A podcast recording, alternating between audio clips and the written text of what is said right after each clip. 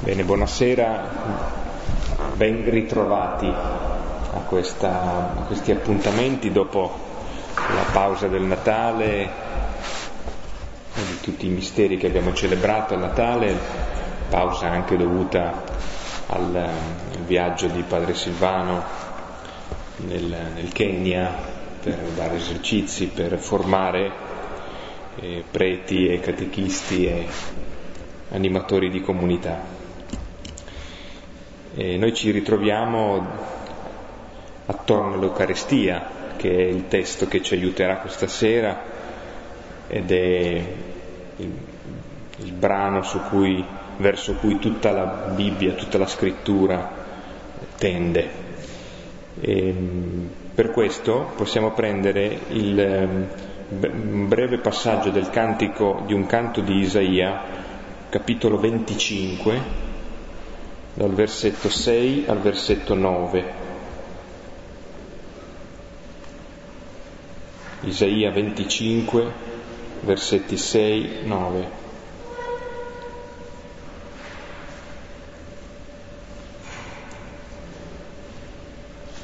È una contemplazione, uno di quei grandi affreschi che ogni tanto i profetici ci lasciano e ci mettono davanti come un, un'anticipazione, come l'alimento della speranza. Ed è proprio l'immagine del banchetto, quella che domina questa contemplazione di Isaia, un banchetto nel quale ci si riconosce commensali, ci si riconosce compagni di tavola, a condividere la stessa tavola e senza più quel velo che copre lo sguardo gli uni degli, verso gli altri.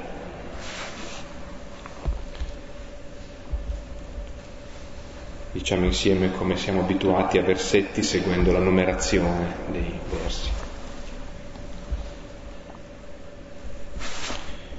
Il Signore degli eserciti preparerà su questo monte un banchetto di grasse vivande per tutti i popoli, un banchetto di vini eccellenti, di cibi succulenti, di vini raffinati. Egli strapperà su questo monte il velo che copriva la faccia di tutti i popoli e la coltre che copriva tutte le genti. Eliminerà la morte per sempre.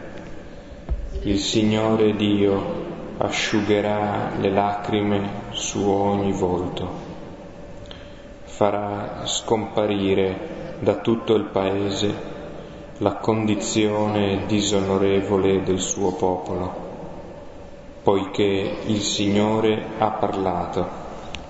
E si dirà in quel giorno, ecco il nostro Dio in Lui abbiamo sperato perché ci salvasse.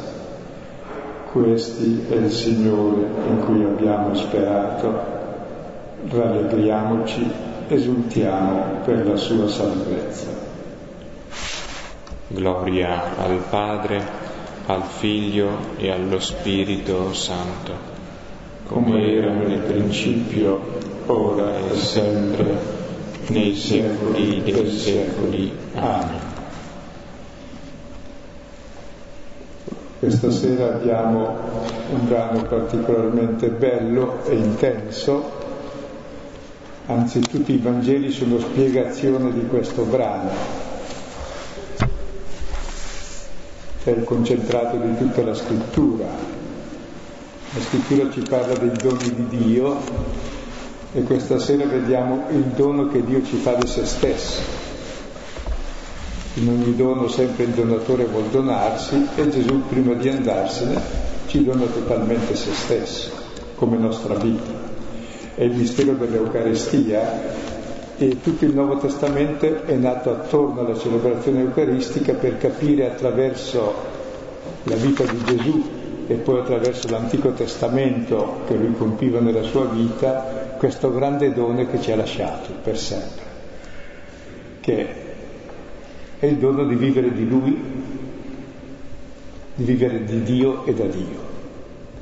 Quindi prendere coscienza dell'Eucaristia che celebriamo settimanalmente, del senso profondo come il tipo di vita nuova che ci inserisce direttamente nella Trinità, è un salto di vita veramente, se la comprendiamo, da vertigine.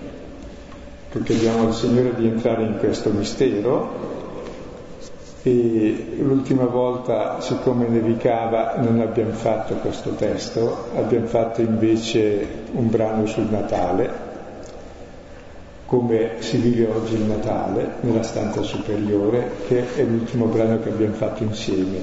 Ed è in questa stanza superiore che sta dentro di noi dove avvengono i grandi misteri, cioè l'Eucaristia, e poi si ritroveranno lì dopo la morte in croce, lì sperimenteranno la risurrezione, lì riceveranno lo Spirito, lì nascerà la comunità e da lì partirà ogni comunità, la missione e lì ritorna tutto.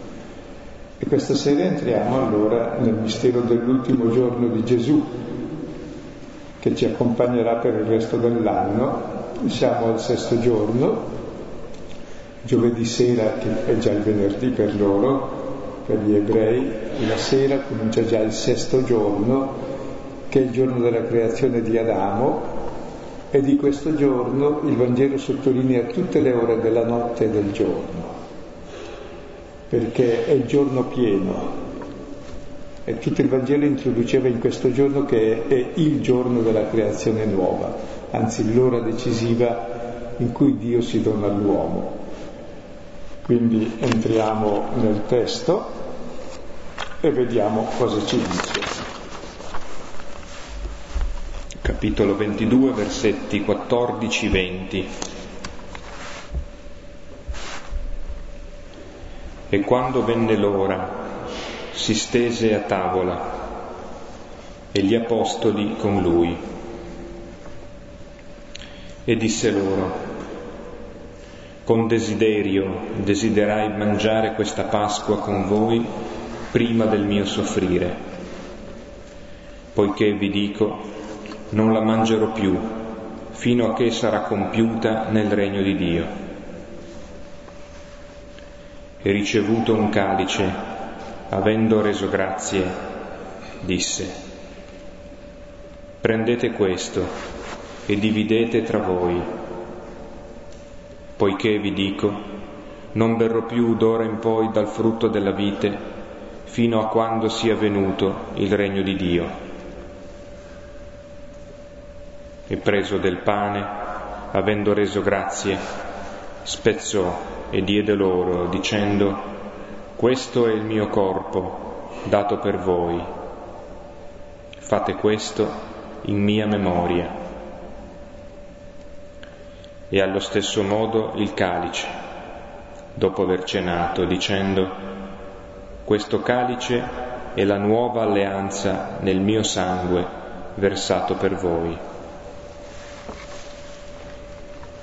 nella prima parte del testo, proprio di Luca, si racconta l'ultima cena di Gesù, la cena pasquale ebraica che lui ha celebrato, e poi si passa senza soluzione di continuità dalla cena pasquale ebraica alla nuova cena, alla cena eucaristica, come per dire che le due cose stanno strettamente insieme.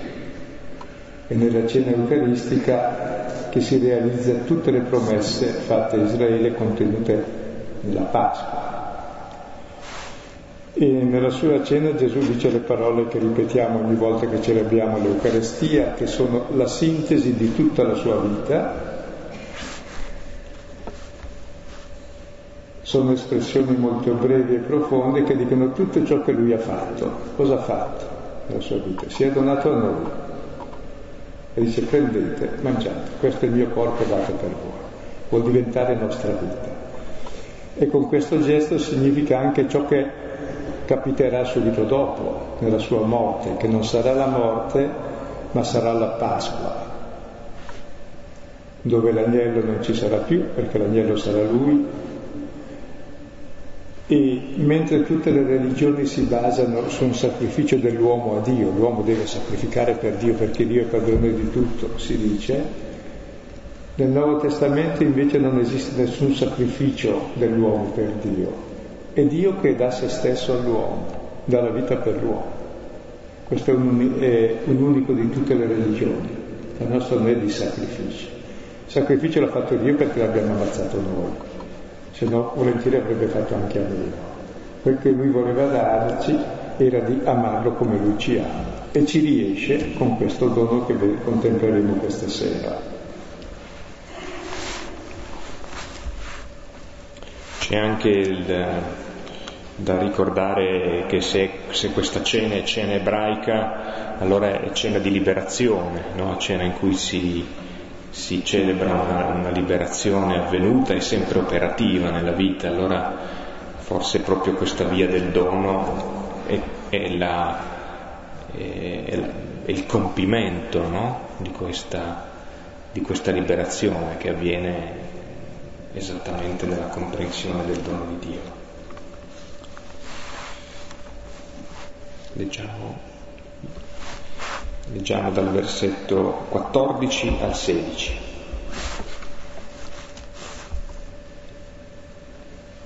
E quando venne l'ora si stese a tavola e gli apostoli con lui e disse loro con desiderio desiderai mangiare questa Pasqua con voi prima del mio soffrire, poiché vi dico, non la mangerò più fino a che sarà compiuta nel regno di Dio.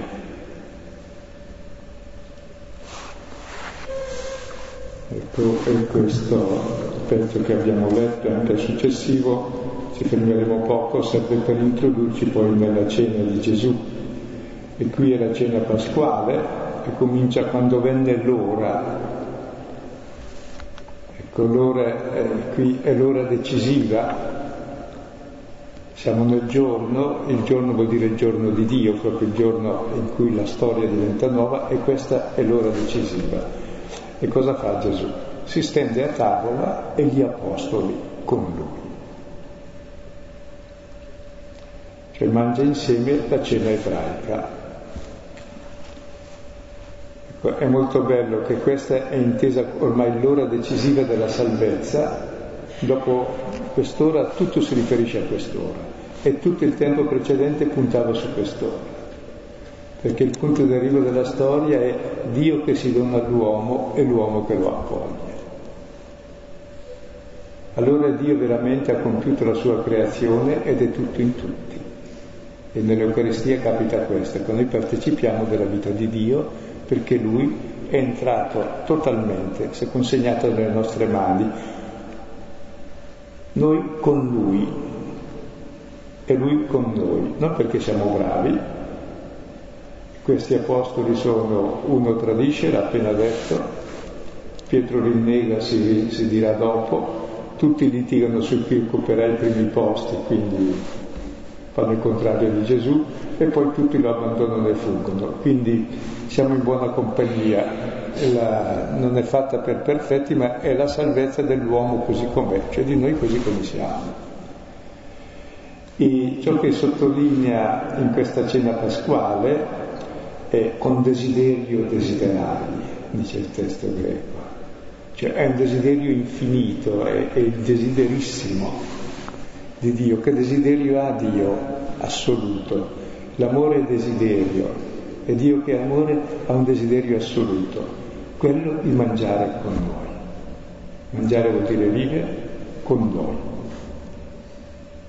E non una cosa qualunque, ma la Pasqua, che è la sintesi un po' di tutte le promesse dell'Antico Testamento, della liberazione dalla schiavitù, della liberazione dagli idoli, della liberazione dall'ingiustizia, dalla liberazione dal peccato, dall'egoismo, dalla liberazione addirittura dalla morte, cioè il compimento di ogni desiderio dell'uomo. Questo è il desiderio di Dio, prima che nostro. Ed è bello anche, è commovente vedere, e non sarà molto comoda per lui questa Pasqua tra l'altro, il grande desiderio che ha Dio di noi, prima di soffrire, perché sa che questa Pasqua avrà dei costi per lui, ma non perché lui ama la sofferenza, no. Perché noi ci troviamo nella morte, nel peccato, nell'idolatria, nella sofferenza. Non ci accorgiamo perché non infliggiamo agli altri, ma presto o tardi capita anche a noi. E siccome lui vuole mangiare con noi, entra in questa sofferenza, entra in questo male. E come la persona che ama porta il male dell'amato, così Dio porta realmente, sarà lui l'agnello pasquale che porta su di sé il male del mondo. Eppure lui desidera entrare per incontrare tutti noi. Sulla croce ci incontra tutti, anche nell'inferno, dove andrà dopo la morte, incontra tutti, tutti perduti. Ecco.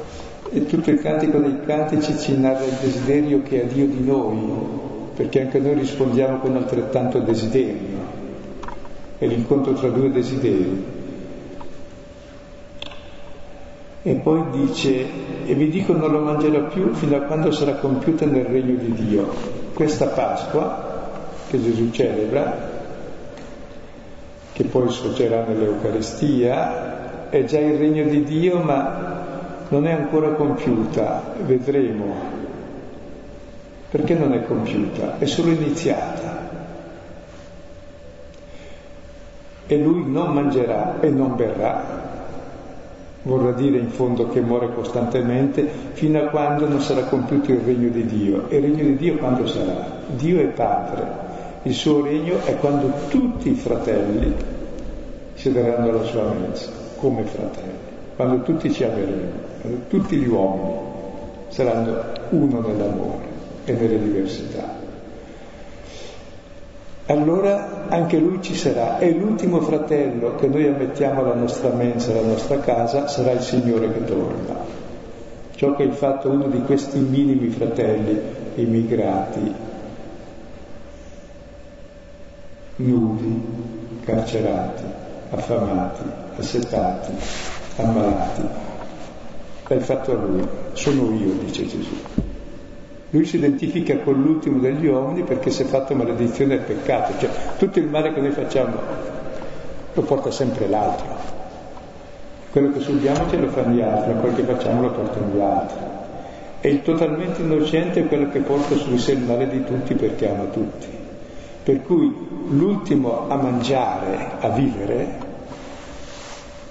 sarà quando l'ultimo uomo, il più maledetto da tutti, il più disgraziato, quello che noi non consideriamo uomo, finalmente lo riconosceremo come nostro fratello. Allora Dio sarà tutto in tutti, si compirà il disegno di Dio. Per cui nell'Eucarestia noi celebriamo questo scarto, che già Dio ama tutti e il Figlio ha dato la vita per tutti e si è perso per tutti e ci manda verso tutti, fino agli ultimi più lontani, in modo che l'ultimo che accogliamo, l'ultimo di tutti, sarà veramente il punto d'arrivo del disegno di Dio. Anche lui allora finalmente potrà mangiare e vivere, se no fino allora resta in croce, tutto sommato, in tutti i poveri crocifissi. E fino a quando ce n'è uno, non dico i crocifissi quelli che si vendono o vogliamo esporre, i crocifissi reali che stanno appesi alla croce e che noi appendiamo volentieri, vittime del nostro male. Ecco. Fino a quando ce ne sarà uno e noi non andiamo verso loro, non è ancora il regno di Dio. Quando accogliamo l'ultimo si realizza il disegno di Dio, che è Padre, e finalmente vede che tutti i figli si accolgono gli uni gli altri. Allora saremo tutti uno nel figlio, vivremo da figli e da fratelli tutti e sarà il regno. Quindi questo è anche parte del desiderio di Gesù, cioè eh, non è solamente, credo, no, alla luce di quello che stai dicendo, cioè il desiderio superlativo, assoluto, eh, è di mangiare questa Pasqua e del suo compimento, è riferito quindi a tutte e due, credo che sia importante cogliere questa, questo dinamismo in cui Gesù ci fa accomodare alla sua Pasqua, eh, anzi prende posto insieme a noi, eh, o meglio noi con Lui, e, e questo desiderio però proietta un compimento che deve diventare anche il nostro desiderio.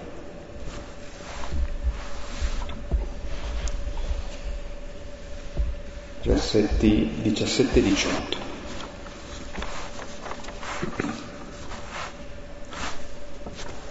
E ricevuto un calice, avendo reso grazie, disse,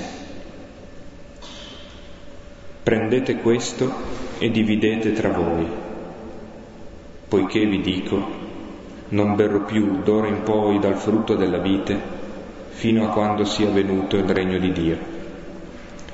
Gesù sente il bisogno di ribadire, anche Luca che è preoccupato della storia della salvezza, due cose uno che la nostra Pasqua è in continuità con quella ebraica, la seconda è che non è ancora compiuta.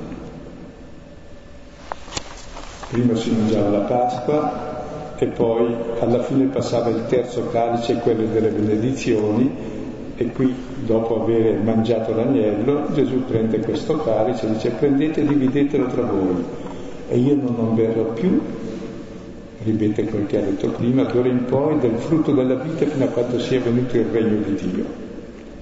Cioè bere il frutto della vita vuol dire proprio vivere nella gioia, far festa.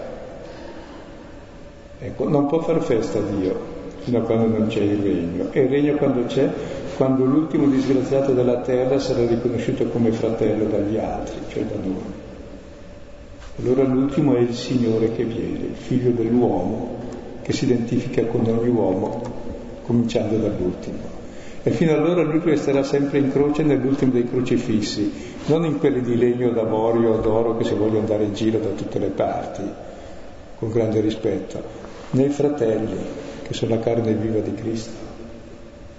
Quelli possono avere d'oro, d'argento, con pietre preziose, tutto come volete. Gli altri invece sono la carne di Cristo. Quindi eh, vuol dire state attenti quando celebrate l'Eucaristia, non è che fate un rito magico, fate memoria, ricordo dell'amore di Dio che vi ha amato e ha dato se stesso per voi, per ciascuno di noi e per tutti gli uomini.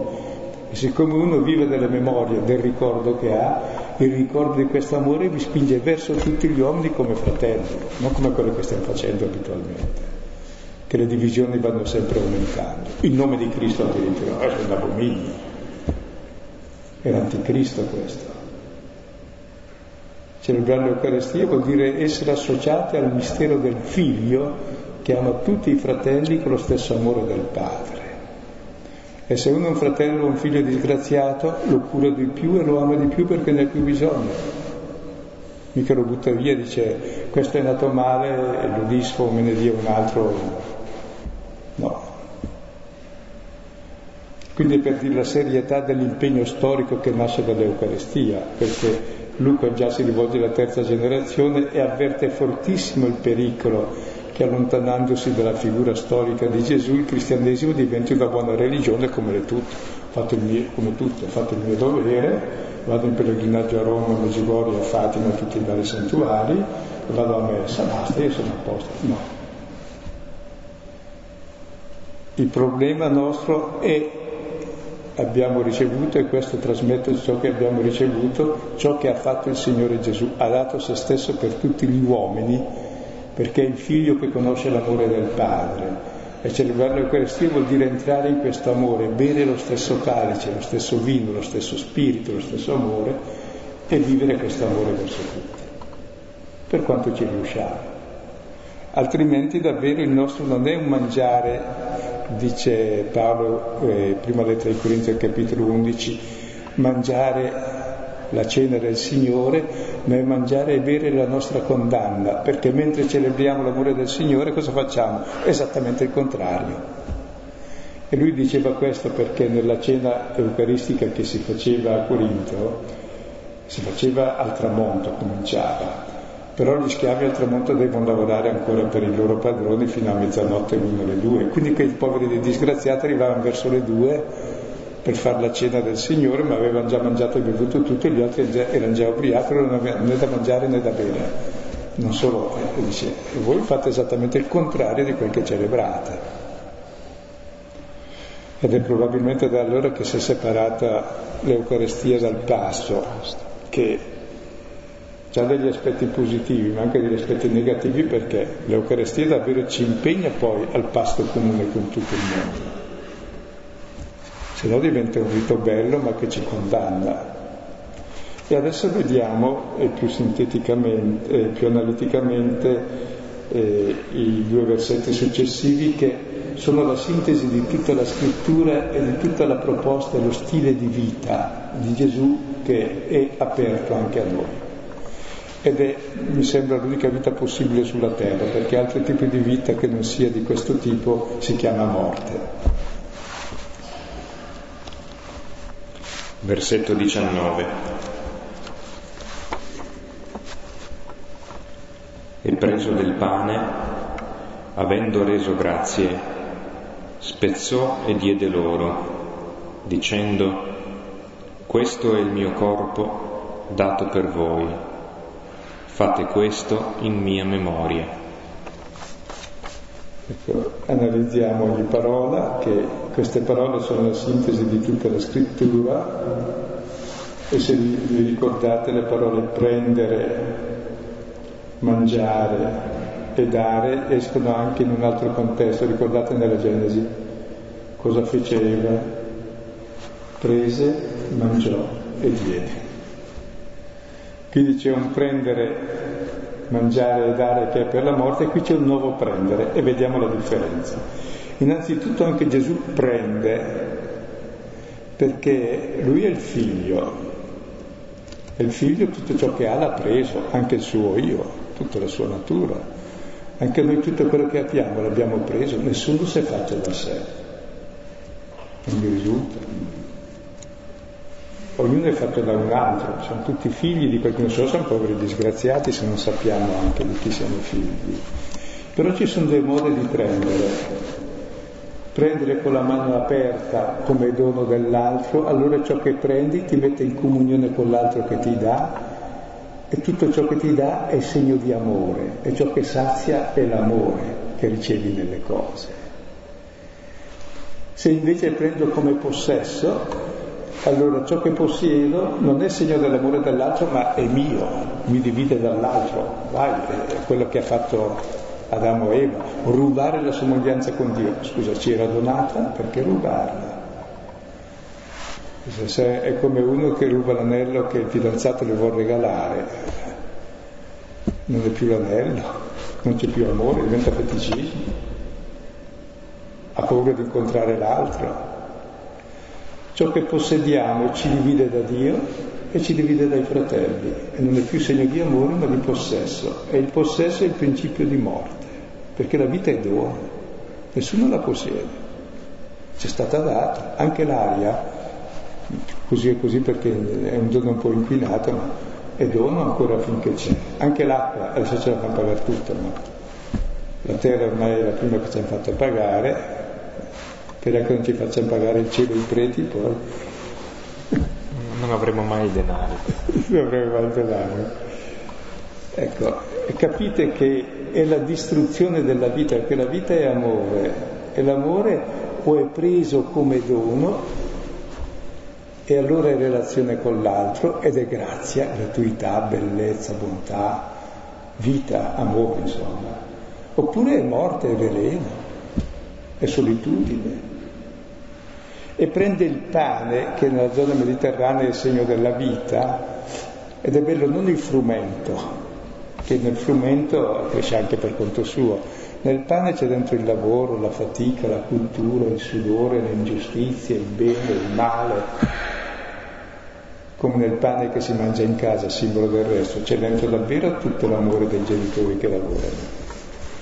E il figlio è saziato da questo amore, non da ciò che ingurgita. Tant'è vero che uno che non ha amore ingurgita infinitamente di più, oppure getta via tutto perché dice questo non, se lo vieta.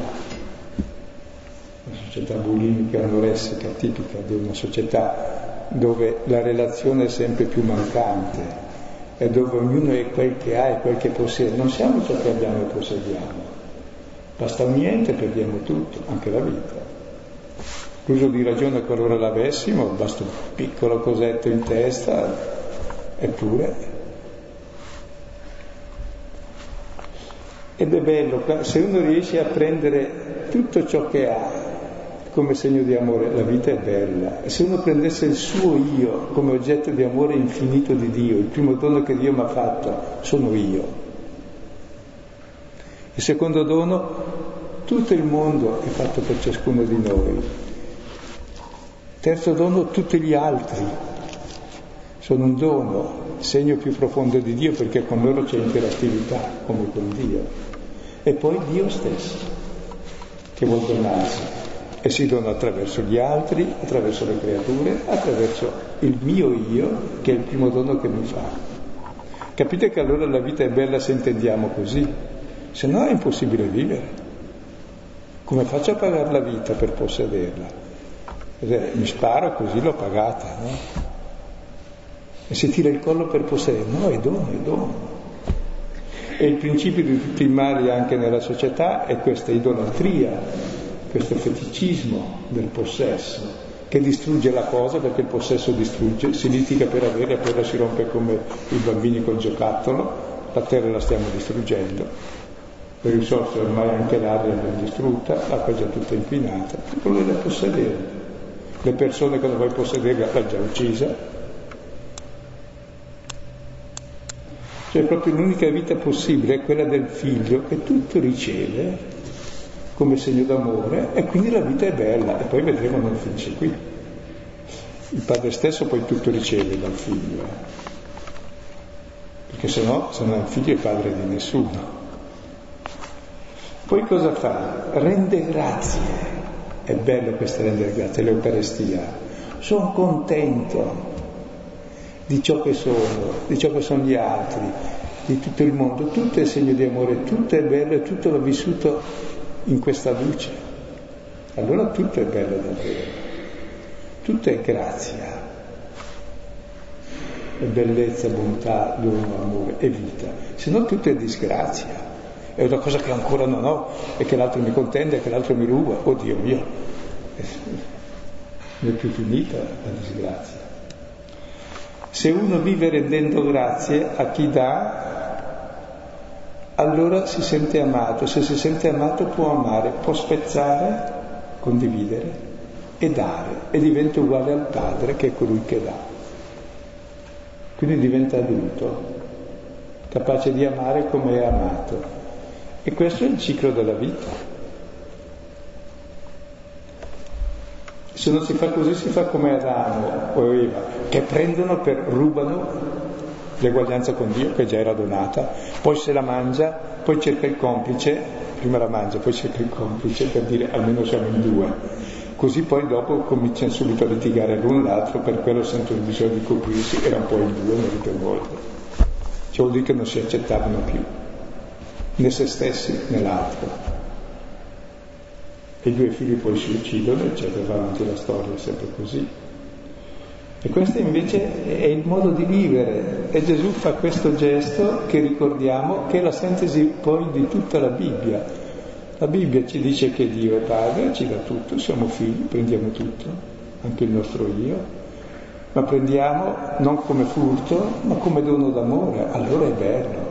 E se ci sentiamo amati, siamo capaci di amare i fratelli e il Padre in ogni cosa e di vivere anche il rapporto con la creazione, con la scienza, con la cultura, come segno di amore, tutto a servizio proprio della vita, non a servizio della morte, col potere di distruggerci 30.000 volte, far saltare per aria tutto ed inquinare e rovinare tutto. È la proposta di vita, l'unica possibile, se trovate una migliore Dio ce la concede. E poi dice una parola, questo è il mio corpo dato per voi. Ecco. E gli altri evangelisti dicono prendete e mangiate, non aver paura, prendi e mangia di questo, prendi e assimila questo corpo, Gesù è corpo come noi, assimila questo corpo, che lo conosciamo attraverso la parola, il corpo, attraverso il Vangelo. Noi siamo chiamati a vivere alla stessa maniera, con la stessa parola, il nostro corpo, come lui ha vissuto nel suo corpo la parola del Padre. E la parola del Padre qual è? Che siamo figli amati e che possiamo amare il Padre e i fratelli. Questa è la vita. Allora prendere e mangiare questo corpo, questo pane, questa vita donata, questo amore, perché uno poi vive di ciò che mangia. Mentre invece in realtà ci beviamo normalmente ore e ore di adorazione della televisione al giorno, Dio mio che oscenità. È chiaro che siamo imbecilli. Imbecilli vuol dire che non stanno in piedi perché gli manca il bastone per appoggiarsi quando si è vecchi. Siamo già vecchi e imbecilli. Ecco, ed è bella la definizione che Gesù dà di sé, di tutta la sua vita, il corpo dato per voi. Il corpo è un dono, lo stesso corpo è un dono. Chiaro? Se no non c'è la vita se non è un dono il corpo, che si fanno l'uno all'altro e il nostro corpo come figli è un dono, è all'origine due che si donano. E poi continua, fate questo in memoria di me. Cioè ci coinvolge a vivere questo facendo memoria, dove far memoria non vuol dire fare la commemorazione della, del 4 novembre, che poi vuol dire che abbiamo ammazzato qualche milione di persone a commemorare quello Fate memoria di questo amore che è il centro della vita e del creato e viviamo di questa memoria. Perché se non te lo ricordi mai e non lo porti nel cuore, viviamo di ciò che abbiamo nel cuore. Portiamo nel cuore questo ricordo che torna costantemente in tutte le nostre relazioni, in tutte le nostre azioni, in tutte le cose che incontriamo, che abbiamo, che possediamo, che doniamo. Vivete di questo ricordo d'amore, allora tutto è trasfigurato.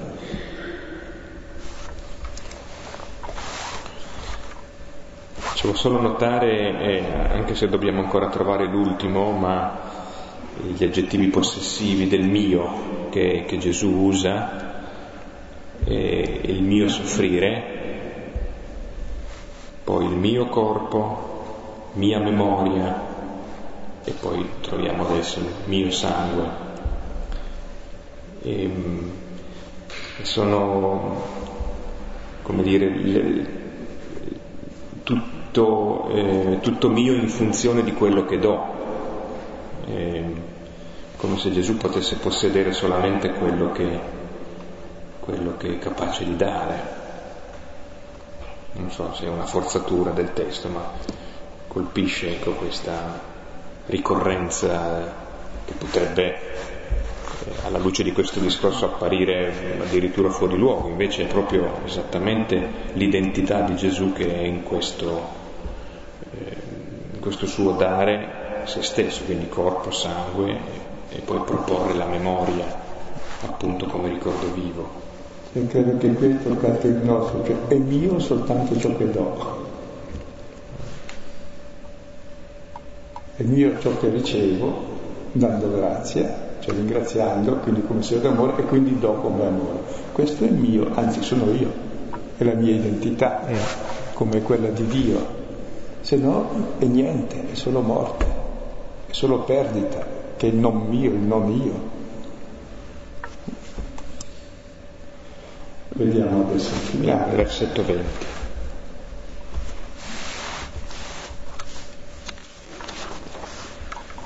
E allo stesso modo il calice, dopo aver cenato, dicendo, questo calice è la nuova alleanza nel mio sangue, versato per voi. E gli altri sinoti ci aggiungono, prendete e bevete, questo è il mio sangue. Cioè, se noi mangiamo quel corpo, assimiliamo quel corpo, viviamo da figli, beviamo il sangue, il sangue è... l'uomo non poteva berlo perché il sangue è la vita e la vita è solo di Dio. Bene, se noi viviamo nel nostro corpo, viviamo da figli, beviamo la vita stessa di Dio e la vita di Dio è l'amore. Quindi viviamo pienamente da Dio ed ecco che allora, eh, allo stesso modo, alla fine dopo aver cenato, e nomina il sangue separato dal corpo per indicare che c'è di mezzo la morte. La morte non data da chiunque, ma da uno dei suoi discepoli che rinnega, dall'altro che tradisce, dagli altri che fuggono e poi tutti gli altri. Cioè tutti quelli che vogliono possedere, e siamo tutti da Adamo in poi, Dio si fa oggetto del nostro possedere e dire e vuoi rubarmi? Bene, io mi dono.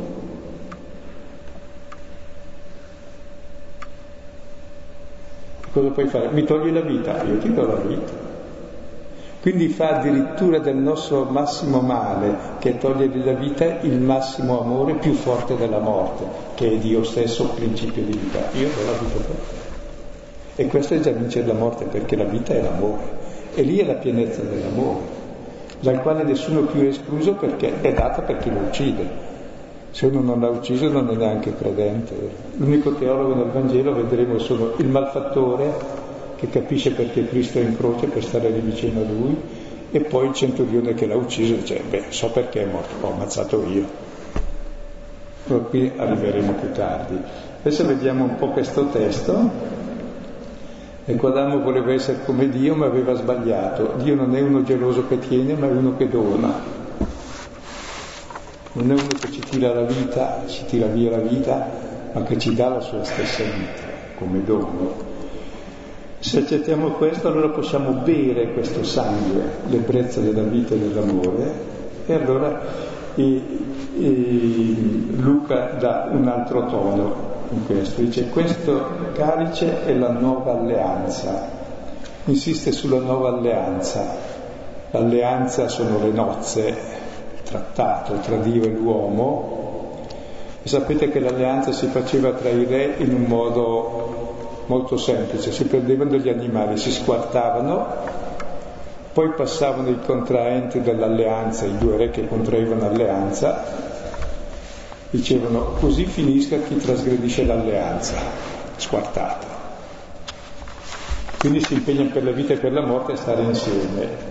E anche Dio ha fatto l'alleanza con Abramo, se ricordate Genesi 15, gli ha detto prendi, spacca degli animali e poi chi passò in mezzo agli animali spaccati? Non Abramo, solo Dio. Cioè l'alleanza di Dio che non possiamo rompere è questa. Per quanto male tu faccia, io non posso vendicarmi, non posso rifiutarti perché ti amo infinitamente. Anzi, tu mi uccidi, io do la vita per te. Prova a rompere questa alleanza se ci riesci. Il massimo male l'abbiamo già fatto uccidere Dio. E di quello Dio ha fatto il massimo bene, ha donato la vita per noi. Prova a rompere questo amore. E i profeti promettevano una nuova alleanza, Geremia 31, 31 seguenti, leggetela, perché quella antica l'avevano, trasgredita prima di riceverla. Già scendeva dal monte e avevano già vitello d'oro. E poi tutta la storia, se guardate della Bibbia, è la storia delle nostre infedeltà all'alleanza. Ogni re che rappresenta il popolo si dice fece peggio di tutti i suoi padri, tranne pochissime, anzi quasi nessuno, uno che fu ucciso. Questa alleanza è nuova ed è eterna e nessuno potrà più romperla. E come dice Geremia, e lì conosceremo il Signore tutti, dal più piccolo al più, al più grande. Conosciamo chi è Dio. Chi è Dio è quello che perdona ogni male. Anche se lo uccidi, lui ti ama ancora allora sai chi è Dio. Che, e sai chi sei tu. Tu sei amato infinitamente, finalmente lo capisci. E finalmente siamo liberi dall'inganno di Adamo che voleva possedere e rubare il dono. Ma no, ti ha dato tutto, ti ha dato Dio stesso. Quindi quando celebriamo l'Eucaristia siamo pervasi da questo stupore. Ma chi sono io? Amato così da Dio. E tutti gli altri. E chi è Dio? È uno che ama così. Ma allora è un'altra la qualità di vita che viviamo. Non è quella che dobbiamo avere tre cose e scannarci per averle. Abbiamo la vita di Dio che è amore tra padre e figlio, che circola tra tutti i fratelli. Questo è il mio sangue, che è versato per voi in vostro vantaggio. Dice prendete e bevete, bevete la mia vita, il mio amore. Ecco, come vedete eh, questi testi, eh, tutti i Vangeli poi sono nati per spiegare il significato di queste parole, alla fine. Attorno alla mensa eucaristica per capire il mistero di questo corpo che ci ha rivelato chi è Dio, quel Dio che nessuno ha mai visto, il figlio nella sua carne ce lo rivela. Per capire questo grande mistero sono nati i Vangeli e ancora adesso nell'Eucaristia facciamo prima un brano di Antico Testamento, poi uno del Nuovo che ci dice, che si riferisce a un testo dell'Antico in cui si compie e poi tutto si compie in questo dono di sé che Dio ci fa l'ultimo giorno. E questa è l'ora, è l'ora della nostra salvezza e quando celebriamo l'Eucaristia davvero celebriamo la salvezza del mondo ormai già avvenuta per tutti, però dobbiamo ricordarci di viverla nella quotidianità ed è per questo che la celebriamo e non andiamo a messa per vedere, né per vedere belle funzioni, né per sentire il prete intelligente che parla bene, né per... Eh, andiamo per vivere questa memoria che è per tutti. Ho presente gli Atti degli Apostoli, capitolo 27, quando Paolo va verso Roma trova su una nave con 276 persone e comincia una tempesta che è notte per 14 giorni. E stanno 14 giorni senza mangiare e senza bere sulla, sulla barca. E stanno morendo tutti. E Paolo a un dato punto dice e la, e la barca è la carica di frumento. E simbolo siamo tutti sulla stessa barca, il mondo è una barca carica di vita e andiamo tutti a fondo perché viviamo nella tempesta. E Paolo dice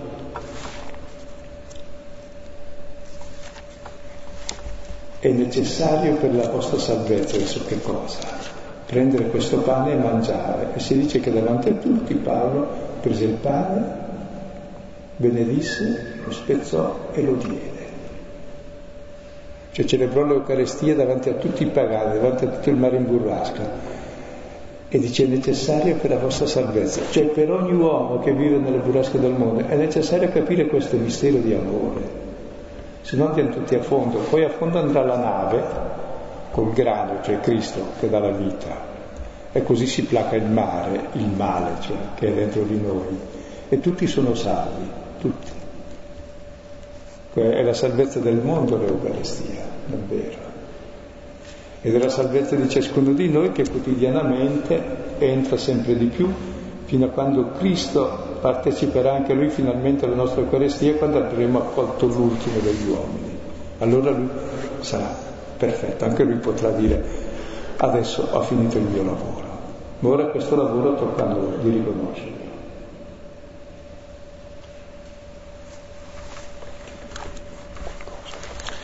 Ecco, io l'unica cosa che sottolineo è che nella lettura del testo di questi eh, sei versetti dal 14 al 20, se uno ci sosta un po' e proprio lascia scorrere,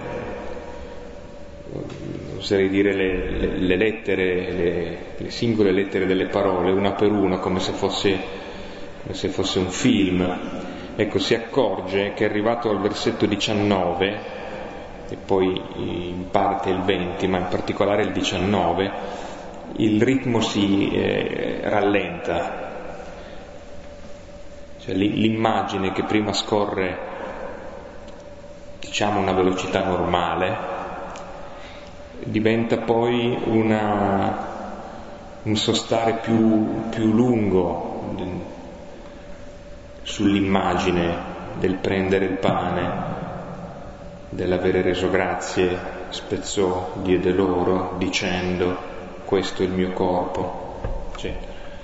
Ehm, ed è in questo abbastanza simile in Luca, visto che su Luca stiamo sostando da anni, a quello che si trova al capitolo decimo, dove i gesti del cosiddetto buon samaritano, che quando vede il mezzo morto sulla strada, dal momento in cui si comincia a a delineare l'incontro e ehm, attraverso gli occhi che vedono il cuore che si commuove, la compassione, da lì vedete che più o meno sono stessi, la stessa modalità di rallentare e di dire un gesto dopo l'altro e una cosa dopo l'altra, ricordando per esempio l'olio e il vino che vengono versati sulle ferite. È una come dire, una finezza del testo che ci fa, che ci obbliga, se accettiamo, di rallentare e di sostare. E poi ancora sulla stessa linea, pensate a questa parola, prendere, pane, dire grazie, che è la parola che si insegna al bambino, spezzare, dare, mangiare, bere, le parole fondamentali della vita. Eliminatene una non si vive. Eliminate il mangiare, eliminate il bere, eliminate il prendere, eliminate il dare, eliminate il dire grazie che è il centro che fa sì che possa essere mantenuto in vita questo finito tutto, quindi la parola più elementare che tutti capiscono. Prendiamo Dio e comprendiamo anche noi. Ecco, ci sono vari richiami biblici che possono servire per l'approfondimento e la preghiera. Il, Salmo 16 e il Salmo 136 Poi, come è stato già citato, tutto il Cantico dei Cantici, gli otto brevi capitoli del, del Cantico sono tutti in questo dinamismo del desiderio e dell'amore che muove il desiderio. Geremia 31, 31, 34, capitolo 31, versetti dal 31 al 34, che è esattamente appunto la nuova alleanza l'annuncio di questa nuova alleanza. Allo stesso modo con altre immagini anche Ezechiele 36, dal versetto 22 al 30. Ezechiele 36, 22, 30. Il libro della Sapienza, capitolo 16, versetti dal 20 al 29. alcuni passaggi del Nuovo Testamento. Giovanni, capitolo 6, versetti 26 fino al 58, che è la, il cosiddetto discorso del pane di vita. Poi il brano che veniva citato un istante fa degli atti, il, il naufragio e la, la Atti 27, 27, 38. Infine Paolo, prima Corinti 11, 17, 33. Prima Corinti 11 dal 17 al 33.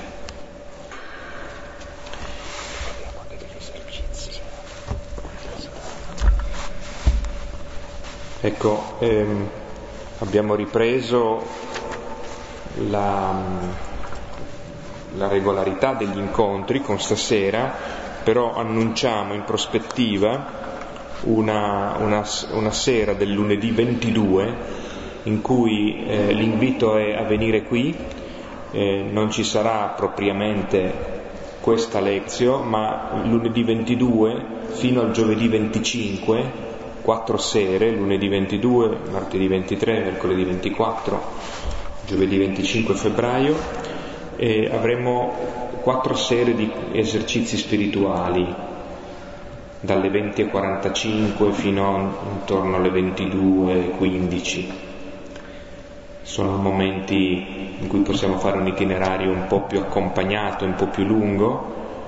E ci fermeremo in particolare sul mistero dell'incarnazione di Gesù, anche nella prospettiva particolare che Sant'Ignazio dà negli esercizi spirituali.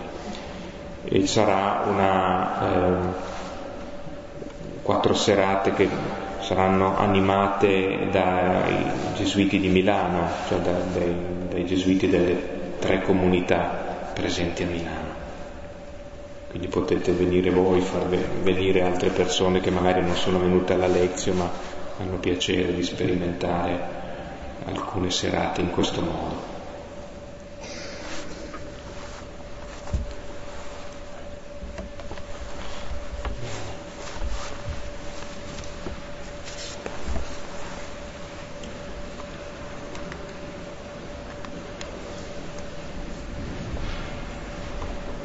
Allora come consueto riprendiamo la possibilità di approfondire e di riflettere insieme, di chiedere anche eventuali approfondimenti.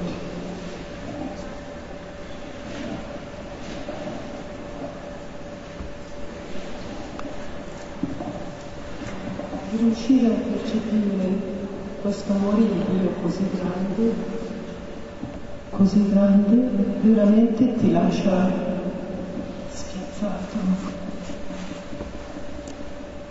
Veramente ti fa sentire ma che venga subito questo momento.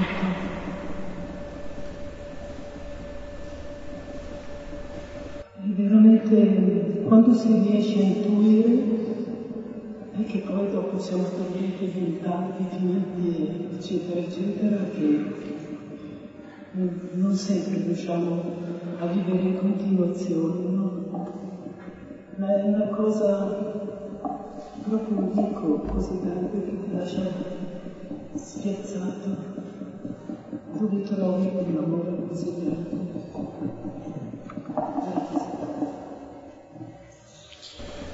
Capite anche perché Paolo dice che bisogna sempre e in ogni cosa fare Eucaristia. Ciò che non è Eucaristia, ciò che non si riceve come dono, come grazie, è morte. L'Eucaristia è la salvezza di ogni creatura. e diventa davvero di creatura in Dio nella misura in cui sappiamo riconoscere di essere il dono di Dio, sia le persone, sia le cose, sia i cani, sia i gatti, tutti partecipano di questa Eucaristia e sia tutti gli eventi della storia, sia tutta la cultura. Tutto diventa vivo se è vissuto come dono, come segno d'amore se no tutto diventa strumento di morte se è vissuto invece come egoismo, come possesso. Per questa è la vita del creato, l'Eucaristia.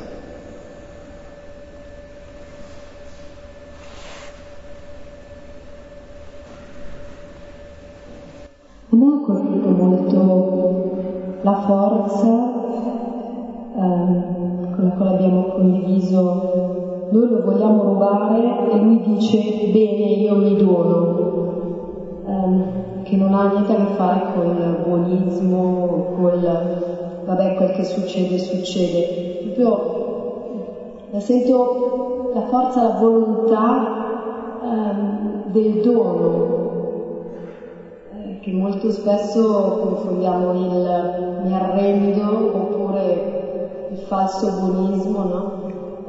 Con questo dono che, che, invece non c'entra niente, qua, qua sento veramente molto, molta volontà.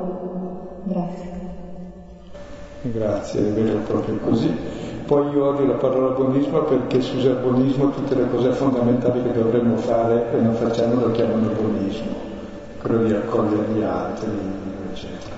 Quindi non amo più questa parola, però il senso è vero, cioè è un atto di volontà precisa e di amore davvero questa coscienza. Sì.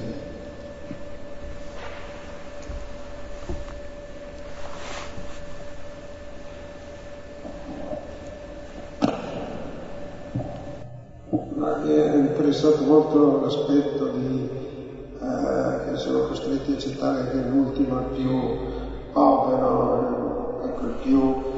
Eh, io eh, solito domenica sono andato le stelline c'era eh, volontariato, cioè, questa è una domanda per chiedere se è questa dimensione.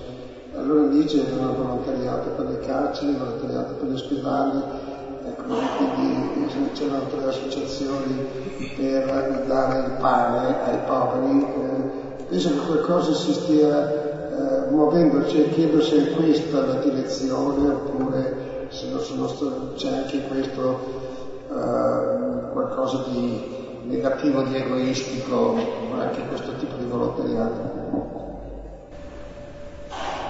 E grazie a Dio c'è tanto bene che non si sente e si vede solo il male.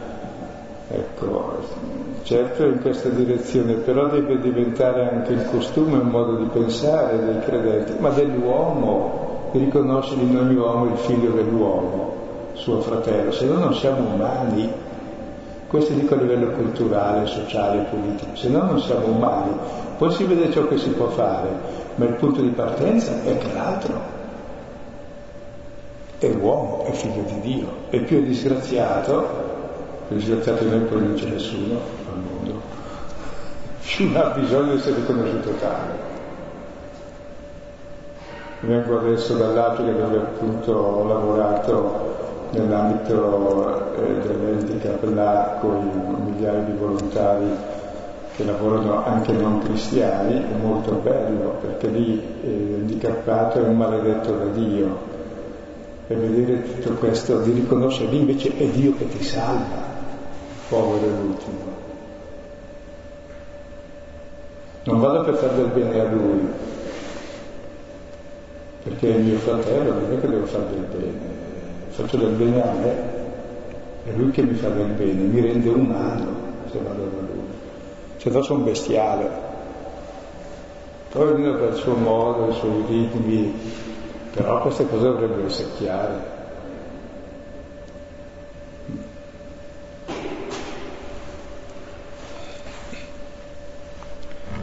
Ed è bello che su questi discorsi si può parlare a tutti, anche non cristiani, lo capiscono come i cristiani, come molti cristiani non lo capiscono ancora, anche da noi in Italia.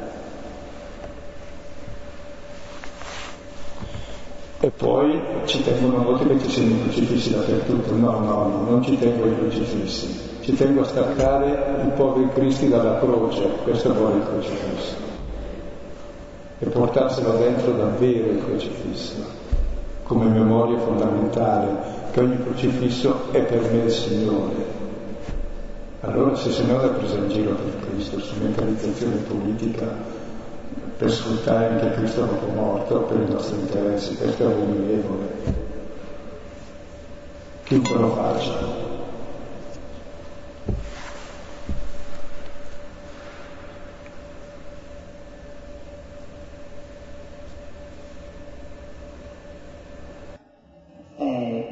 Tu dici sembra una cosa molto facile da applicare.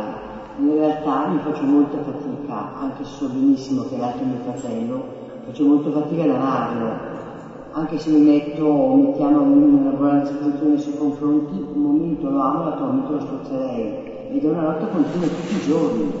Come si fa a continuare a lottare tutto il giorno? Eh, facciamo tutti fatica, ma ci abbiamo tutti Racconterò una cosa, una volta andavo in gita notturna con i ragazzi, c'era uno che tutta notte chiacchierava, faceva rumore, io non ne potevo più perché è così bello il silenzio della notte in montagna. E poi una ragazza dice, e penso al poverino che è sempre con sé 24 ore al giorno come deve star male. Il primo fratello che sta male sono io che forse non accetto. E poi gli altri come me stesso. Cioè noi ci neghiamo per le parti più profonde, che sono simili a tutti quelli di tutti i poveri cristi, che ci leggono tutti. E facciamo leva su altre che sembrano importanti, invece sono scene le altre. Quindi se uno accetta profondamente la propria umanità e questa gente ci aiuta a accettare noi stessi nella nostra umanità, perché se tutto va bene alla fine diventiamo ancora come loro, non è che la differenza è grande.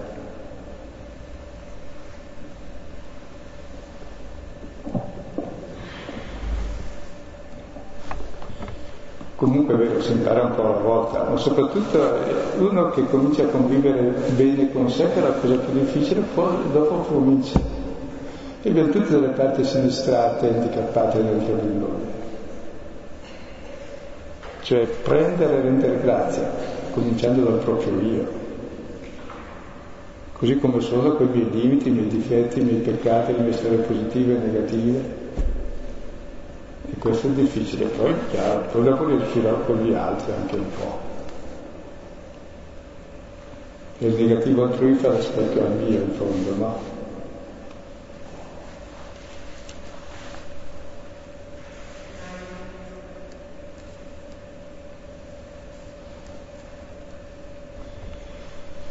Ecco, direi che questa sera abbiamo visto il tema che svolgeremo, il mio corpo dato per voi. Ecco, prese, rese grazie, scherzò e diede dicendo è il mio corpo dato per voi. Quindi ci vediamo lunedì prossimo e torniamo a casa che fa freddo stasera. Eh?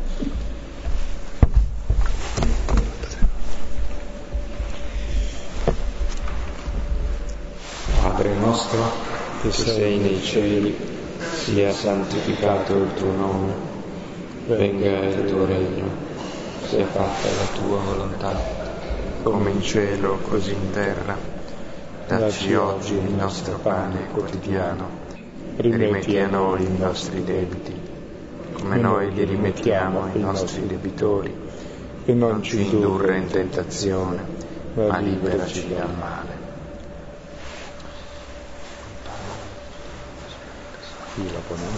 Buonanotte e arrivederci a lunedì prossimo.